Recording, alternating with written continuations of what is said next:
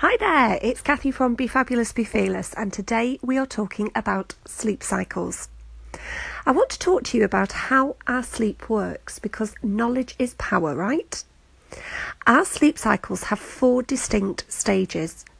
The first stage is the dozing stage, the second stage is the light sleep stage, our third stage is deep sleep, and stage four is the REM or dream sleep as we might know it.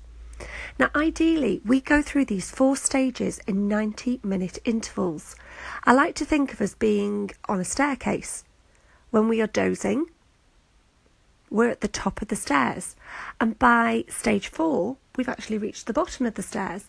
Then we run back up again and start the whole process off again.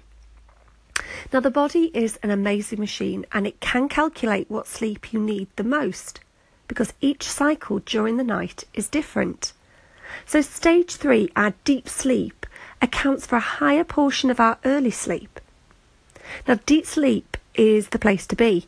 We want to spend as much time in this stage as we can, as this is where we reap the most benefits. This is where we renew and we rejuvenate. It's where our body recovers. Whereas in REM sleep or the rapid eye movement state, this is where our body takes us to dreamland. Our bodies are temporarily paralyzed, and we spend a higher proportion in the REM stage in our later sleep cycles. This stage is great for our creativity. Our body is amazing because if you have been getting less sleep than normal, our body calculates this and drops us into the REM stage for longer in, in earlier cycles. So, going to bed earlier or having a lie in is a waste of time. This is why I talk to my clients about cycles and not hours, because once sleep is lost, it's lost, it's gone. But your body will help you to do the catching up on its own. So, what happens if we can't sleep or we get woken up? So, this is a really good question because here's the thing for a lot of us with insomnia, we may eventually fall asleep and get a few hours. But what we tend to find is that we are staying in the light stage of sleeping and not progressing any further than stage two.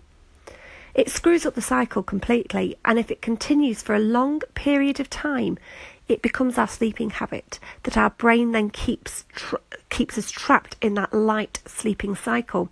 So you will never benefit fully from this type of sleep.